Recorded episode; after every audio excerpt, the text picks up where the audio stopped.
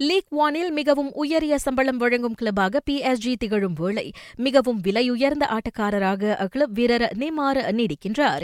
பிரான்சில் அதிக சம்பளம் பெறும் முதல் இருபது ஆட்டக்காரர்கள் பட்டியலில் பிஎஸ்ஜி வீரர்கள் மட்டும் முதல் பதினோரு இடங்களை ஆக்கிரமித்துள்ளனர். அவர்களில் நெய்மார் முதலிடத்தில் உள்ள நிலையில் இரண்டாவதாக கிலியன் அம்பாப்பே இருக்கின்றார். அப்பட்டியலில் Edinson Cavani Thiago Silva Marco Verratti Angel Di Maria Keylor Navas ஆகியோரும் உள்ளனர். இந்நிலையில் பிரேசில் நட்சத்திரம் நெய்மாரின் வரிக்கு முந்தைய வாரச்சம்பளம் ஆறு லட்சம் பவுண்ட் என கணக்கிடப்பட்டுள்ள வேளை எம்பாப்பேவின் வாரச்சம்பளம் மூன்று லட்சத்து எழுபதாயிரம் பவுண்டாக இருக்கின்றது. பார்சலோனா நட்சத்திரம் லியோனல் மெஸ்ஸி குறைந்தது தனது நடப்பு சேவை ஒப்பந்தம் முடியும் வரையாவது நுகாம்பிலேயே நீடித்திருக்க விரும்புகின்றாராம்.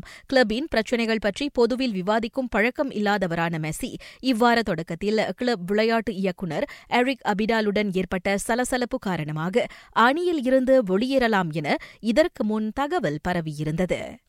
இவ்வேளையில் மெஸ்ஸி தொடர்ந்து பார்சலோனாவில் நீடித்திருப்பதையே தாம் விரும்புவதாக அவரது முன்னாள் பயிற்றுனரும் மான்செஸ்டர் சிட்டியின் நடப்பு நிர்வாகியுமான பெப் குவாடியோலா கூறியிருக்கின்றார்.